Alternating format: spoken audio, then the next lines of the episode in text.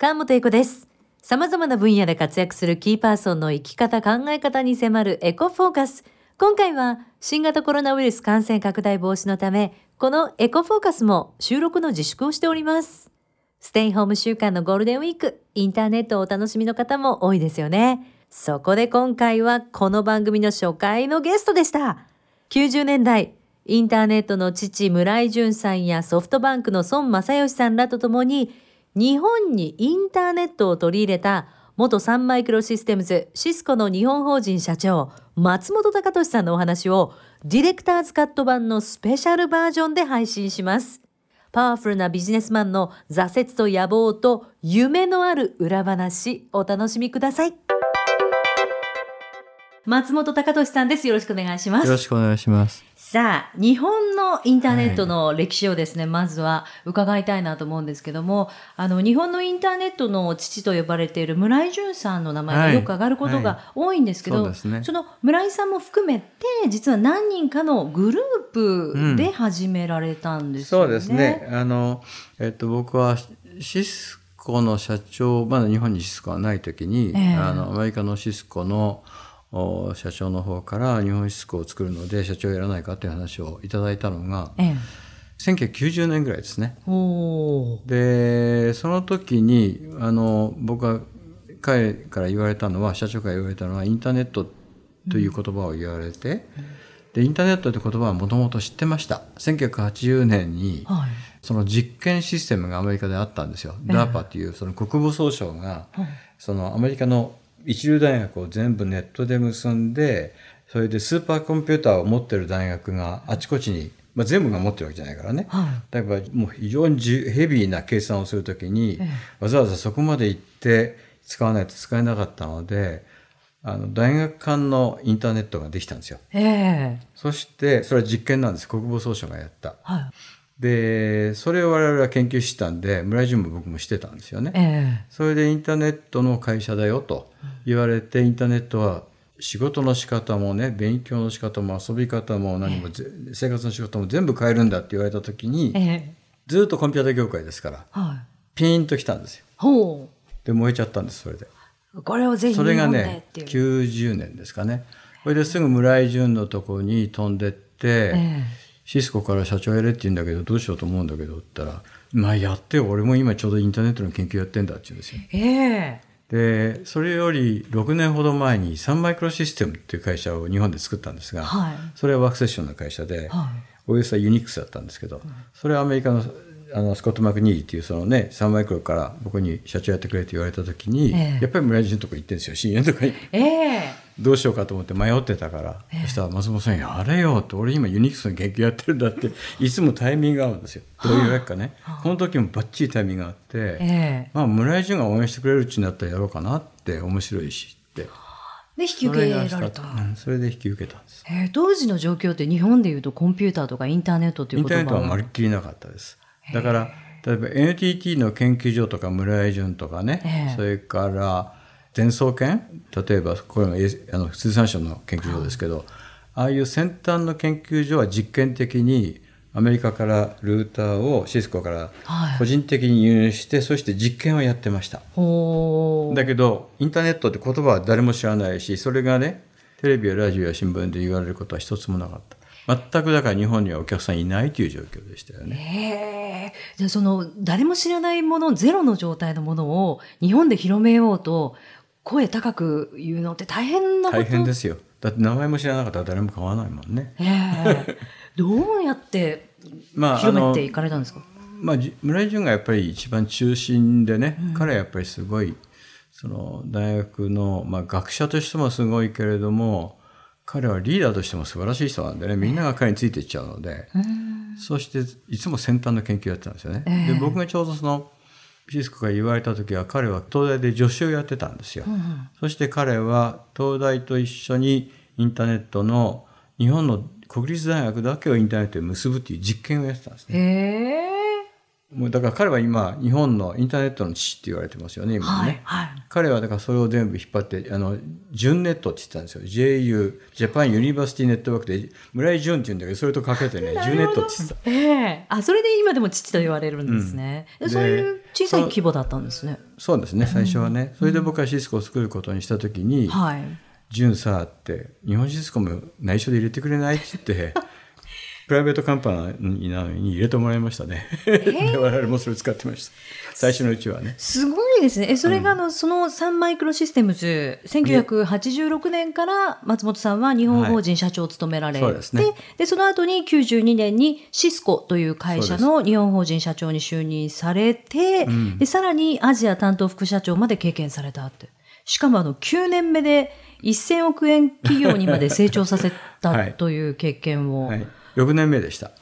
えー、6年目？ええ、シスコ始めて。最初の売り上げはねほとんど1億円ぐらいしかなかったですけど、6年目には1000億になってましたね。それはなぜと？日経に出ました。あーすごい。まあ、それだけどんどん皆さんが気づかれていったというか、インターネット。そうね。だからまあその会社、まあ、チェンバースからそのまずインターネットを定着させてえっ、と売上売買でやってくれって言われて売上売買はコミットできないけど努力するけどその代わり僕もあなたからそのフリーハンドが欲しいってなんだって言ったら日本シスコの経営に関しては人事戦略も給与体系どうするかも全て僕に任せてくれと。いうことを彼からコミットを取りましたね。社の時はそれ取らなかったんで、本社からもうちょっかいがいろいろ入ってうるさかったんで、ええそれがないとやれないと思ったから、だから全て僕に任せろと。その代わり自分がやろうとしてることは事前にチェンバースにちゃんとリポートして OK もらってやるからと。はい。だから変に介入しないでくれって言ったらそれを OK しましたよ。その代わり売買で売り上げってやつはコミットさせられましたけどね。約束させられて。だけえどね、インターネットがないところで売買やるなんて難しいじゃないですか。えはい。ダメでもともとと思ってやりましたよ。面白いから。へえ、面白い、あ、面白いという言葉、一番最初にその大学を卒業してすぐに就職された会社さんというのはそんなに長くいらっしゃらなかったんですね？長くはいなかったですね。ええあの20代で辞めちゃいましたから。ほう。うん、え当時何年ぐらいですか、1960 60年代の初めですからね。だからえ一回入った会社に定年までいるのが常識の世界で、したがって途中で辞めたやつえははもう大企業はどこも取ってくれないと。い。ええもう履歴書送っただけでそのまま返してこられると。だから皆さん退職はしないわけですよ。はあ。ね。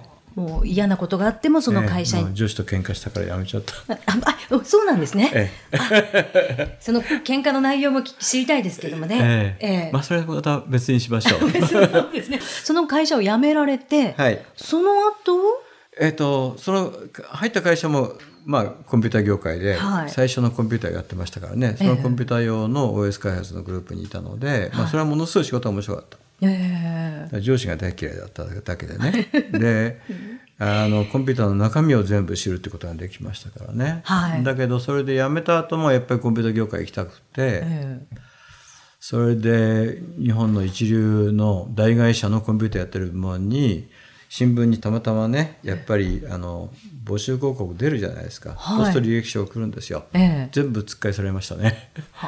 3ヶ月ぐらい経ってもう小遣いはなくなるし僕の親はもう僕ほとんど感動状態ですからね。親父ものすごく怒りましたから、ええ。せっかく入ったとこ辞めるわけだから。ええ。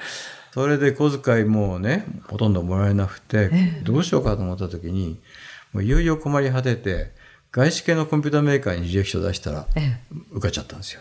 外資系だけは取れるんですね。誰も応募してくれないから。ええ。それが DEC っていう会社でした。世界のミニコンピュータえーをあの初めて発明して、えそれで世界制覇をして、ええ。まあ、全世界で6番目ぐらいに大きな会社には一時的にはなったんですよ、ええ。それの日本法人に入ったんですよね。はあそれあのでちょうどその入った直前に僕は結婚したんですけどはいそれで初めて外国の企業にね、はい。であの本社はボストンなんですよ。えそこに入って、ええ。入った時は結婚してまだ半年ぐらいしか経ってない時なんですけどね。えはい。入って1週間したらボストン転勤になったんですよ。ええ。奥さん驚かれたでしょ。喜んでました。あ喜んで。僕も生まれて初めてだし彼女もものすごい喜んでましたね。なぜ転勤かというと、僕はエンジニアで入ったので、はい。ミニコンピューターの OS の勉強してこいと。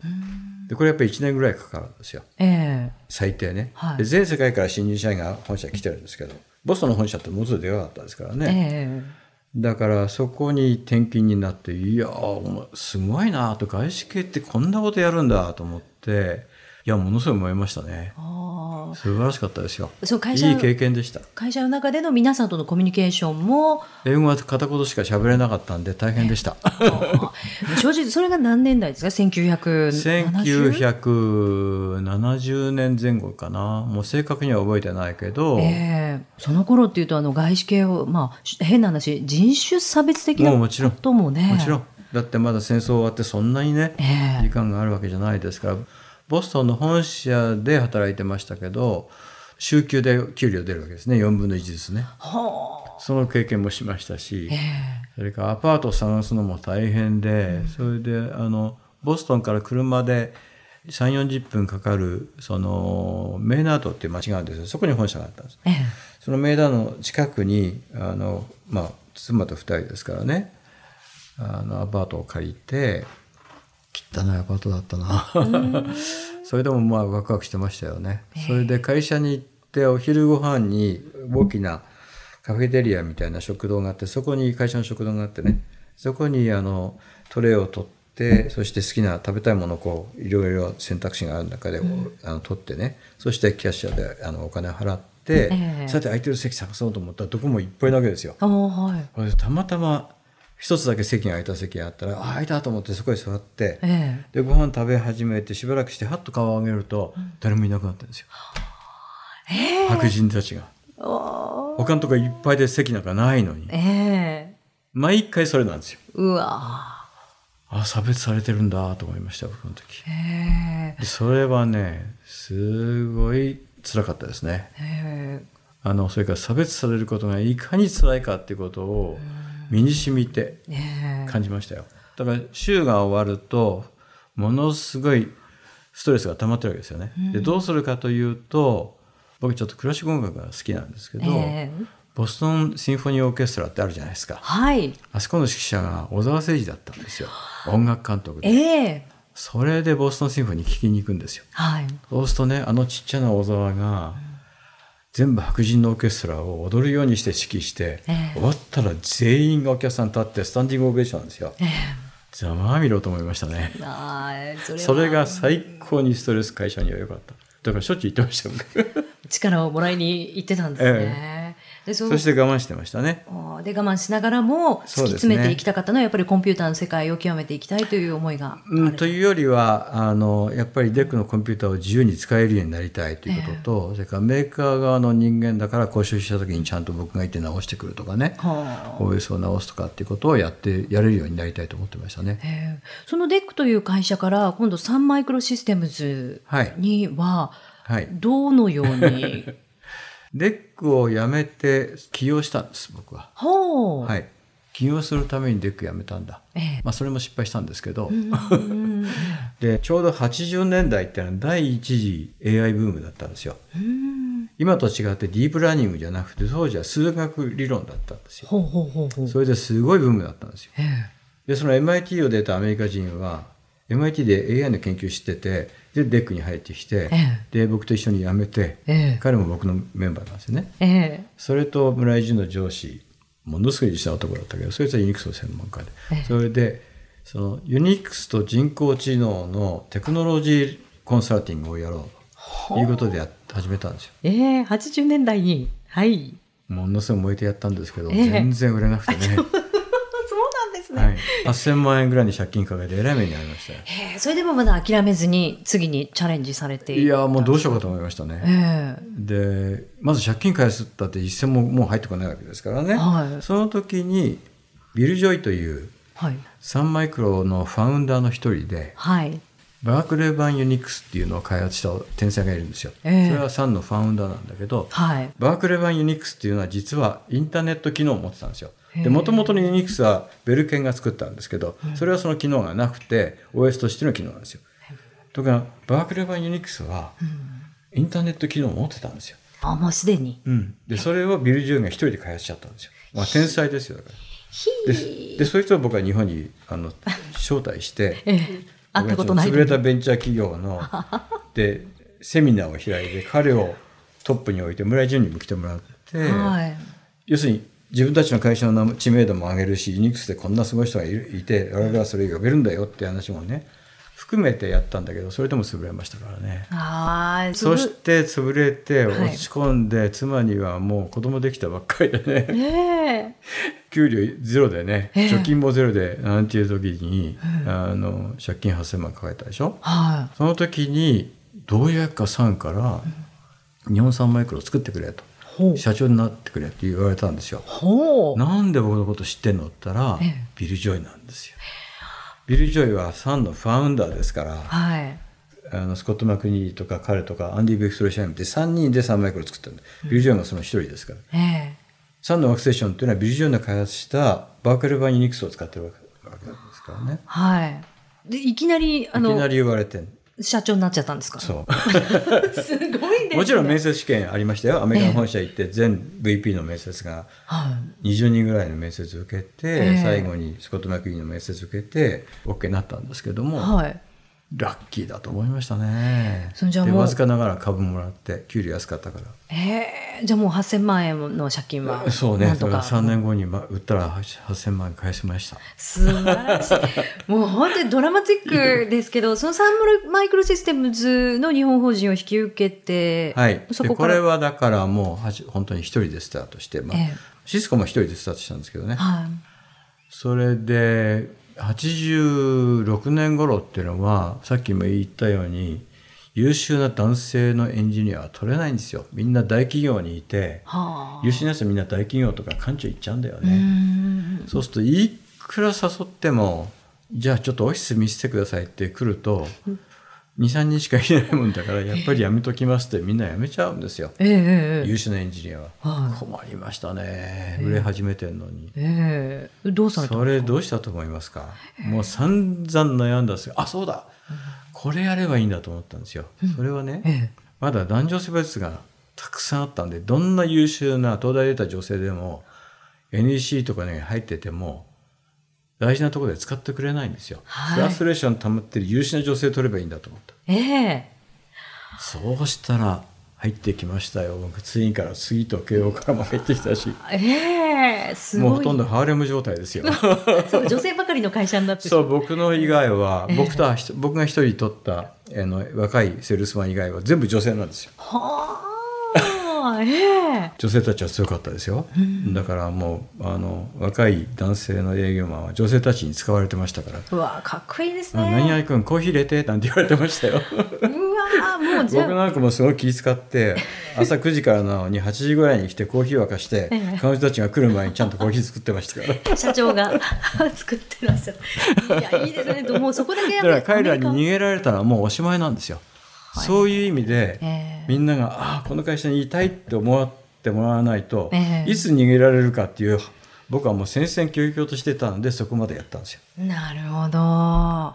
でもね彼女たちがものすごい優秀で彼らに助けられた。なあ、じゃあそのサンマイクロシステムズ日本法人はもう順調にずっ順と調でしたね。っていうのは、えーっと3を作った時には、ええ。あのワークステーションっていうのはまだ世の中に出たばっかりででその時代は僕が3を作った時は1年前にボストンににあるワークステーションの会社があるんですけどね、ええ。アポロコンピューターっていうかっこいい名前の会社が1年半ぐらい前に日本に来てて、ええ。そこがもうシェア取ってたんですよ、うん。ナンバーワンの。だ僕の最初のミッションはいかにしてそのシェアを奪還するかと、うん。1年間でえひっくえり返したいと思った。やりましたよ。1年で。そしてえーっと4年後に僕の上司がその前の上司はすごいいい僕はやりやすい人で何でもいねやらせてくれたんです。4年後に僕の上司がシニアバイスプレジデントでワールドワイドセールスですごい偉いはい。人がね、はい。ロシア系のディクテーターみたいな人が入ってきたんですよ。ええ。でその人がもう一挙手一投足全て僕に命令するんですよ。こうやってあれって。日本のマーケット知りませんのに。ええええ でいいけどその通りやったらうまくいかないよって言うもうるさいって。その通りやれって。そして売り上げが落ち始めたんです。で僕喧嘩したら彼と。はい。喧嘩したら彼が向こうから「ファイヤー!」って言ったんですよ「首。首だ!」って。ええそれで正式にはすぐクビだというふうにはならないけど電話で怒ってから俺僕にね「ファイヤー!」って言ったんですよ、どうしようかと思ってね、ええ。でもあいつはこれ正式に僕をクビにするなと思ったから、はそれが来てから辞めるの悔しいじゃないですか。それで辞めようって思って辞めちゃったんですよね。あ、会社辞めちゃったんですか？ええ。え。という、で、その後は？その後はだからもう放心状態ですよね、はい。で就職は探さなくてももうヘッドハンターからたくさん来てたのでその後はね、ええ。もうちょっと名前が売れてたので、でさも成功してたので、はい。そしたらソニーもワークステーション作ってたんですよ、かなりいいワークステーションでね。でソニーとか東芝からもう子会社作るからワークステーションの会社作るからお前社長で来ないかって言われたけどそこへ行ったらどうせ僕が作ったサンを潰そうとすることになるじゃないですか、ええ。だからやれませんよね。かわいそうです。そんなこと僕やりたくないし自分が作った会社を自分で潰しに行くなんてことできるわけないからええ。行かないでまあ技術系のねコンピューターっていうのはもうあの勉強したと。大体でビジネスコンピューターって俺まだ使ったことないと。IBM 系ね。はこれたまたま IBM 系のコンピューターの上で動くビジネスアプリケーションの開発をしてるシカゴにあるアメリカの会社があってあんまり行きたくなかったんだけどでも違う技術を勉強したかったので一、回やってみようかなってこれヘッドハンターから通してきたんですけどそれでシカゴの本社まで面接に行ってで社長に会ったらすごい気に入られちゃって。もう何が何でも来てくれって言われてねい。えそれでどうしようかなと思ったけどまあ何でもいいやと今もうね同じことやりたくないし落ち込んでもいたので一回ビジネスアプリケーションを日本でね売るってことやりたいと思ってやってみようと思ってやりましたいやーつまんなかったですねえ。そんなかったんですか？3年やったのかな？2年半ぐらいやったらまあシスコから社長やってきたんですけど、はい。その2年半は社員が30人ぐらいになってでちっちゃな会社ですよ。それでももう10億円ぐらいの売り上げがあって10億円超えてましたね。だけど僕は燃えてなかった。やっぱり技術系で少し厳しい世界の方が燃えられるなと思いました。あそれってねあんまり競争相手いないんですよ。その代わりもうじっくりお客さんを説得しながらね売っていかなきゃいけないまあ大変な世界なんですけどね。えで好きあらばやめようかと思ってましたね。ちょうどそのタイミングでシスコのチェンバースの方から社長やってくれないかって言われたんですよ。はあ。で、シスコの日本法人社長でそれはねもう心の中から飛びつきたかったですね。ええ。だって聞いた瞬間にこれえらいことになると、インターネットだからまだ90年ぐらいですよだからはい。でそれに言われた時はピンときましたねあのインターネット前見てるしね、それからだからデジタルっていうのは音声もデータもね画像も何でも全部送れるわけじゃないですかええ。絶対インフレになると思ってしアメリカもインフレになりかけてましたからそれも知ってたからね、90年代。うんええ。だからもう絶対やりたいと思いましたね、うん。だけど取った30人の今の会社のねええ。中に僕に代わるやつはいないんでほう。で彼らも僕は頭下げて必死になって採用した30人がいるわけですよ、はい彼らを置いていくっていうのはやっぱりこれまずいよなと思いましたよね、ええ。だから躊躇しましたどうされたそんですか？れで最初は断りましたえやっぱりやめちゃいけないってみんなに悪いってそしたら3ヶ月後にまたひあの来て。もう一回考え直してくれって言われてそれでもやっぱりものすごい行きたかったけどあのノーって言いましたえでまた3ヶ月経ったらまた来て来るんですよ、ええ。でその時も断った。え。え。でちょうど1年経った時にまた彼が来て、え。え。会った瞬間僕は行かないよって、ね、みんなを犠牲にして僕行くわけにいかないからって言ったらいやいやお前を誘いに来たんじゃないんだって。お前に断られたから IBM の何々君を採用してそれの報告に来たって言うんですよ。え。ほそいつよく知ってんですよすごい優秀なんだけどあいつできねえだろうなと思ったのとものすごい悔しいって思いう。もあった。本当にやりたいやつがええ。やりたかったのに断ってきたけど、えね、そいつに取られちゃうの悔しいなと思って、え。はい。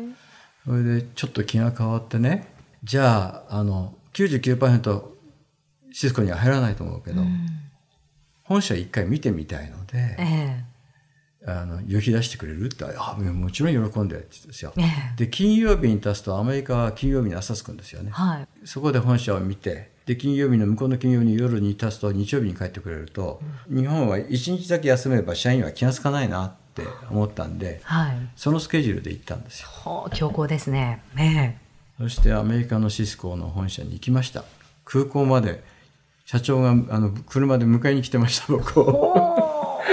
でで彼の車に乗っけられてもうホテルに行かないでそのままアメリカの本社連れて行かれたんですけどね。ええそしたらね、ウェルカムタック松本で幕がかかってんですよ。でね、まだちっちゃかったまだ社員が1000人いなかった800人ぐらいしかいない頃ですから、ええもうちょうどまだ作りたての会社ですよね。今もう6万人ぐらいいますからね、社員がね。えそこでね、全 VP が玄関の前に立って僕を迎えてくれたんですよえ。はい。びっくりしましたね。それからね、今度一人ずつ VP と会えって言われてね、えって、僕はそそんなために来たんじゃないんだって、面接なんかやる気はないよって言ったら、いや、面接じゃないって、みんながお前と話し合ったがってんだって言うから、騙されて言われたら、結局面接だった。へえ。そして全員の面接があって、で、その、チェンバーさんはまだナンバー2で副社長だったんですよね。はい。で社長のジョン・マグリッジとかに最初最後に会ってこの人はまた素晴らしい人だったね。人間的にもね、その代わり彼の質問が一番厳しかったね。お まあなんとかそれを通って、そしてさて帰ろうかなって時はもう頭完全に切り替わってて、は何としてもこの会社入りたいと思ってましたよ僕は。それで行くって言って帰ってきました。じゃあ帰ってきてからその帰ってきてから30人大変だのった。どうされたんですか？あの社長探しありましたよ僕がね、ええ。ヘッドハンターも使って、うん。それでなんとか一人見つけてだけどアメリカの本社の社長あのルジョー・コービー行ったんですけど彼は僕のこと買ってくれっててね。彼がものすごく怒ってね、ええ。辞めるって言ったら、ええ。すぐシカゴに飛んでこいって言うんでね行ったんですよ、そしたら彼は「なんで辞めるんだ」と「いやこうこうこうで」って。そしたら「俺はこの会社のオーナーでファウンダーで社長だ」と。その俺がお前の将来をコミットしてるっていうのにそれでも辞めるのかって言われましたよ。はああんなに言われたのは初めて。うん。そして次の朝そその場で一応断ったんですよ。あの考えてみるけど多分変わんないと思うよって。で次の朝電車乗ってシカゴの空港に行ったら、空港まで来てんですよ彼。社長が。ええ。あいや辛かったですねそういう断るのね。あねそれでも断った。え。ねそしたら彼がね次何やったと思います？えなんでしょおう前はね、うん。俺の会社に入る時に辞める前に半年前にちゃんと会社にね報告をすると。ええ。半年後に辞めますということをちゃんとやってないと。いきなり言っていきなり辞めるだろうって。ええ。で訴えるって言うんですよ、はい。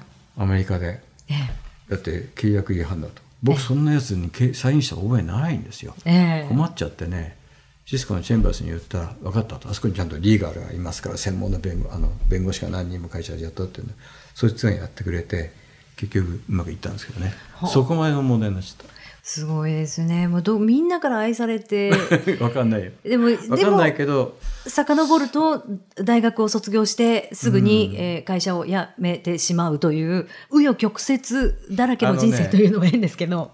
すごいわがままで秋っぽいんですよね。だから例えばね、ええ。サンがサンの時はまあ喧嘩して辞めちゃったんですけどシスコの時は完璧にそうだけど9年いたんですけどね。はい。で最終的には1200億になって社員が1000名弱1000弱ぐらいの人数になったんですけど、はい。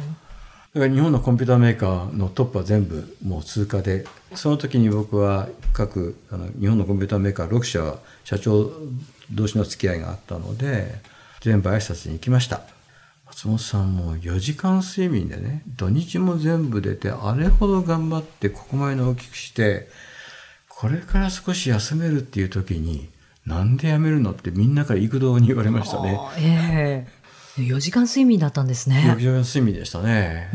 だからもう土日は全部出てました。それほどひあのね4時間しか寝ちゃいけないと思ってやってないんじゃじゃないんですよ。夢中なんですよ仕事に。楽しかった。もうその、うん、インターネットを広げるっていう仕事がね村井淳とやってて、この会社はそのための機会を作ってると。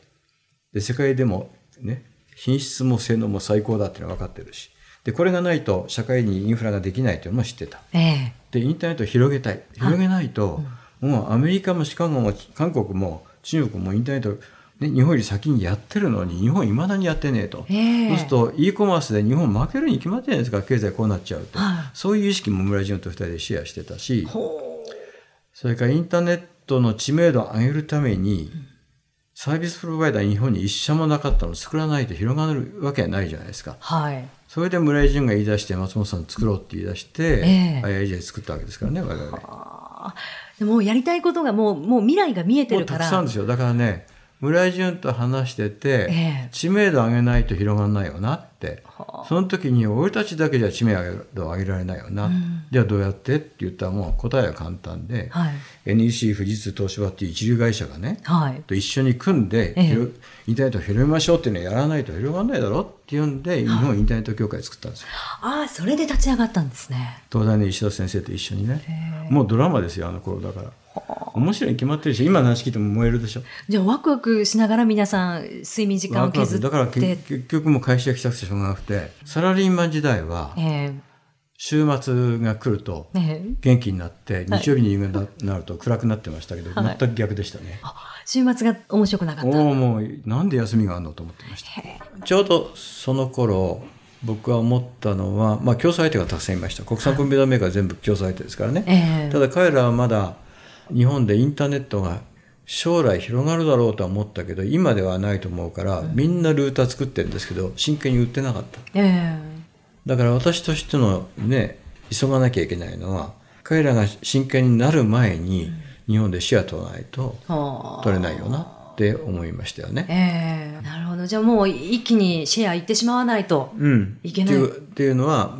例えばまああの国産コンピューターメーカーね、まあまあはい。NEC も富士通も日立も東芝もみんなね、ええ作ってますからもうはい。すでに持ってるわけですから、彼らが真剣になった時は我々はもう勝てないぜって今やらないとっていう意識はありましたね。はあ。確かにシスコの製品の方がえグローバルスタンダードに近いテクノロジーだから、そういう意味では優位性はあるけれども、ええ。日本国内だけ考えたらね、そんな甘いもんじゃないと僕は思ってたし。えはあだから彼らが仮に真剣になったとしてもその時には我々はもう先行ってるっていうふうにしないとまずいという意味ではかなりそのいつも頭の中で早くそれを見つけ出して実行しないとねやられるっていう恐怖感はありましたね。もういつもその恐怖にいつも考えてましたね。考もえうあの目が覚めたら考えた。考えても考えてもアイディアが出ないっていうんで、えもう新入社員が入ってくると「おい君なら頭軽いから、えうん。ね柔らかいからいいアイディアないか」とかみんなに聞いて歩きましたよ。うわすごい。でも結局いいアイディアなくあて そっか。えそしてそれをだけど真剣にんナンバーワンにしましたね。え。へえシスコに入って2年目ぐらいか。それでその時に考えたアイディアは3の時に僕はソフトバンクの宋さんと知り合ってね、ええ。よく酒飲んだんですよ。であのある時孫さんにね孫さんいろいろこうやってどんどんどんどん会社が伸びてきてるので孫さんさいろいろやるんだけど一体何がやりたいわけ？本当にっていう話をしたことがあってね。はい。そ孫さんが「日本のインフラを握りたい」って言うんですよ。え？って僕は思ってね。え。例えば？って言ったら例えば電話とかさってそれ1980年代ですよ。ええ。そしたらこう携帯始めたじゃないですか。90年代の後半になって。えはい。すごい人ですよ。ブレてないんですよ。だから。へえ。であっという間にシェア取ったでしょ、ええ。今もすごいですよね、その孫さんといろいろおその話ししながら。孫さんと、まあ、かなり親しくやり付き合ってたし。え。そしてある日、えっと本社から来年家庭用のルーターを本社が発売するとで僕は日本の社長だから僕だけに社員には知らせないよう教えてくれたんですね、で日本での値段は多分5万円前後で家庭で使うルーターと。え1980年代。に、うん。はい。それは日本シスコが直販するような製品じゃないしうちの代理店も扱ってくれないと安すぎてね。え誰がいいんだろうっていう話をマーケティングと営業のトップと徹夜でディスカッションしてるうちに最終的にみんなが合意したのはソフトバンクだなと。えほソフトバンクは秋葉原でもああいう安いもの売ってるしね。彼らが一番売り方知ってるよなって、よしと。孫さんに挨拶に行こうって僕は言ったんですよ彼らにね、ええ。で僕のナンバー2の男。彼 IBM 知って。あの僕のできない能力。例えば大きな戦略僕考えるんだけどそれをねアクションまで落とすのは彼得意なんですよ。ね僕はそっちはあんまり得意じゃないけどでっかいいい加減なアイデアを考えるのは僕得意なんで僕の言うとこ全部カバーしてくれるんで僕3も彼を連れてきて一緒にやったし、ええシスコの時は入社する前もう決めた時からもう彼を誘って絶対俺と一緒に来てくれってずーっと断るんですよ、ええ。最後まで、無理やり連れてきたんですよもう。ええ。そそれでそれで彼に言ったとら「あお前も一緒に来てくれ」って言って彼と二人で孫さんに会いにええ。そしたら孫さんに電話したら「ああもう来い来い」ってもう話したいことたくさんあるとか言ってでその年の12月の中旬だったかな、はい。それである日二人で孫さんとか行ったらあの迎えに来てくれて「もう入れ入れ」とか言って「いやー松本さんシスコ面白いな」ってもう会うなりいきなりね、インターネット面白くなるよな」って孫さんも全部分かってましたよ。へえさすがですよ。ええ。そして2番目に彼が言ったことは「松本さん日本シスコに出資させて」って彼言ったんですよ。え。で「あいいよ」って言っちゃったんです孫さんにね。ええ。出資してもうちに。ええ。株持ってもらっても。その代わり我々の最大のコンペティターである NEC 東芝ね富士通日立沖電機、まあ、この日本の国産コンピューターメーカーからも全部出資をしてもらう。ということににしようと僕が言ったら「面白いね」って借り出した。ええ。ああと NTT もね。えそれからセガエンタープライズも入れようと。なぜかって言ったら僕はインターネットでゲームはネットを使って国際的にゲームやるようになると思ったからゲーム会社も入れたかったんですよ。だからそれが93年だ。ほう1993年。入って3年目。ええ。そのアイデアがそこで湧いたんですよ。ええ。孫さんも乗っちゃってね僕ももうウキウキしちゃってそれができたような気してできるわけないですよねだってうちの会社日本シスコってまだ30人社員いないんですよ。はあ。ええそれなりに僕と孫さんはもうウキウキしちゃってもう絶対やろうやろうって言ってんだけど 帰り僕のナンバー2はええ「松本さんバカじゃないですか」って「なもんできっこないでしょ」って「どうして彼らが最大のコンペティターの日本シスコに出資するんですか?」って「そうだよな」って僕が言ってね。ええ。だからその方法を考えようよって孫さんと今考えてんだよって「できっこないですよ」って「じゃあもしできたらどうなると思う?」って言ったら彼は口すぐんじゃった「えらいことになるだろ?」って。ええでじゃあもしできなかったら俺たちにどんなダメージある？って彼黙ってるんですよ。はないだろって、せいぜいあの松本ってやつは変なやつだっていうぐらいの評判が出るだけだよな、そのリスクなら俺取ると。だからやろうって言ったんですよ。いはい。やっちゃったんですよ。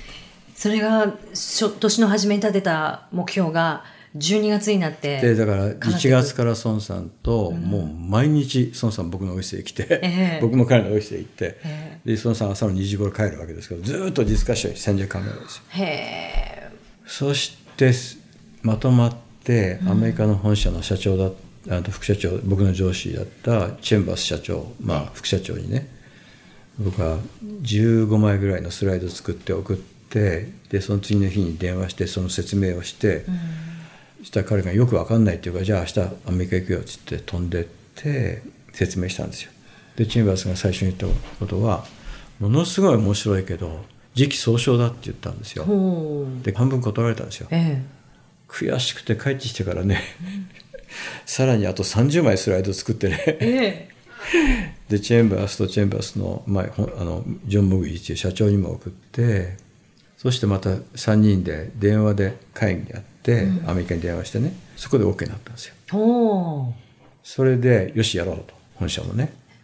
でその代わりこれ実現するためにはチェンバース副社長は月に最低1週間は日本に滞在して僕と孫さんと3人で各社の社長のとこに訪問して説得ししたいのでチェンバースがいないとできないからそれコミットしてくれって言ったらコミットしたんです彼。うえ。そして彼は3月の初めから来たんですよ。えうん。でちょうどねインタロップって知ってるよね。あのアメリカにあのインタロップっていう、ええ。そのネットワークのショーなんですよ。全部コンピューター関係の会社とかネットワークの会社が入ってね、ええ。大きなあのものを出しあの自分の製品を出して、ええインターネットの実験したりして全世界から人が集まるんですけど、それを孫さんがその年の夏に日本に持ってくることになってたんですよ。はい孫さんがそれをねそのイベントを持ってくることになってた。えで孫さんと僕が考えたのはそのイベントの初日でエニシアなんか全部もう合意しているという前提でそこの役員一人ずつ来て出してもらって僕も出てチェンバースも出て孫さんも出て日本シスコに投資する会社の役員全員集めて、ええ。インターナショナルな記者会見やろうってことはもう決めてたんですよその時。はい。それがだから7月の7月だったよな確か。そう。第1回目のインタラポー東京でやることになってて幕張メッセ。でそこで記者会見やろうと。全世界のプレスを集めてね。っていうとこまで最初から決めてた。え。いや大変だった。それまでは。まずねどうやって彼らを説得するかっていう戦略も考えて、孫さんと2人でね。そしてやりました。それでじあのやいよいよチェンバースも来てもらって3人で最初に行ったのは NEC だったんですよね。えはい。剣もほろほろに断られて。ほう。そして孫さん3人で午前中に行って断られて午後3人で静かに下向いても元気なくて3人で昼飯食ってでどうしようって言ってる時に一番最初に元気なのは孫さんなんだよね。松本さんもう一回行こうって言うんですよ。ええだって決済行って断られたばっかりじゃんって言うんだけど、いや俺は行くって言うんですよ。チェンバースもあのねいや決済行ったばっかりまずいでしょうって言って、いや俺行くって。ええ一人でも行く。そして一人で行かしたらかわいそうじゃないですか。しょうがないからついていくんですよ。ええまた断られるんですよ。はいそんなことを繰り返しているうちに NEC が最初に OK した。ほそしてね、1週間前までに3社がまだ入ってなかった。ううんそれは日立と富士通とね、NTT。この3社がね、もうガンとしてイエス言わないんですよ。ええで、1週間でこの3社取れるかどうかって話になってね。これで、僕とチェンバースはもうこんだけあるからいいかって話になったんで、孫さんはガンとしてイエス言わない。最後までやるって言うんですよ、一人でも。あの時に僕、孫さんの凄さ知ったね。ええだから彼はあんなすごいことやれるんですよ。諦めないんです諦めない。最後の一瞬まで。尊敬しちゃいましたね。しょうがなくて僕はじゃついてきましたけど。で、全部揃った日が記者会見やる2日前ですよ。これで記者会見のところにはもう孫さんもチェンバースも僕もあと十何人がブワーッとさもうウォールストリートジャーナルがなんか全部来ましたよへえ100人ぐらいプレスが来てだって大騒ぎですもんそんなこと。ええ。そして何が起きたと思います？そのイベントまでは新聞やテレビや雑誌でインターネットって言葉出たことないんですよ。ええ。その記者会見の次の日から大騒ぎですよ。NHK では放送するし、新聞テレビ雑誌もう全てがインターネットっていうやつを言い始めたんですよ。ええ。これが日本でインターネットがブレイクした最初の年ですだからその前の年の売り上げがちょうど100億になってたんですよ、ええ。日本シスコね、はい。3年で。そしてその売り上げあのイベントやったでしょ、もう全部が知ったら日本シスコのセールスマンは今までか売りに行ってもなかなか買ってくれないのに、みんな買いに来ちゃったの。逆に。あもう在庫がなくなっちゃった。ええ。で次の年の売り上げいくらになったと思います？100億からいっぺんに650億になって売り上げ、そっから今度は日本シスコは30人しかいないのにいろんな経営雑誌やなんかでこんなちっちゃな会社がこんなことやったとかいうやつでたくさん記事出ましたよね、ええ。だからもう広告なんかしなくたってもうみんなが知る会社になっちゃった。はあ。その時に僕はああもうシスコでやることやっちゃったっていつやめようって考え始めるチャンスです。ようわもうえやめちゃえいややめてないですよ。やめてないですそれからまた3年ぐらいいまししたけど。たそう3年ですか？だけどもうやめていいなと思いました。へえだってもう仕組み作っちゃったしマーケットももう完璧にシスコ向いちゃったし、その次々にもう自分が目標を達成して次に新しいことに行こうという、そのチャレンジしていくっていうお話でいうとこのねポッドキャストというものを使った番組エコフォーカスって、まあ、クリスマスから始まりましたけどポッドキャストっていうものはどうですか？松本さんの中に可能性っていや可能性あると思いますよ。大いにあると思いますよ。でその回競争相手もたくさん出てくるでしょうけどね。ええ。多分だから一番勝負はコンテンツでしょうね。ですよね。うん。だからみんなが興味持って惹かれるようなコンテンツを作り続けることができるかどうか。あーということは松本さんに出続けていただかなきゃいけないで すねこの番組。松本さんまた次回も登場ください、はいありがとうございました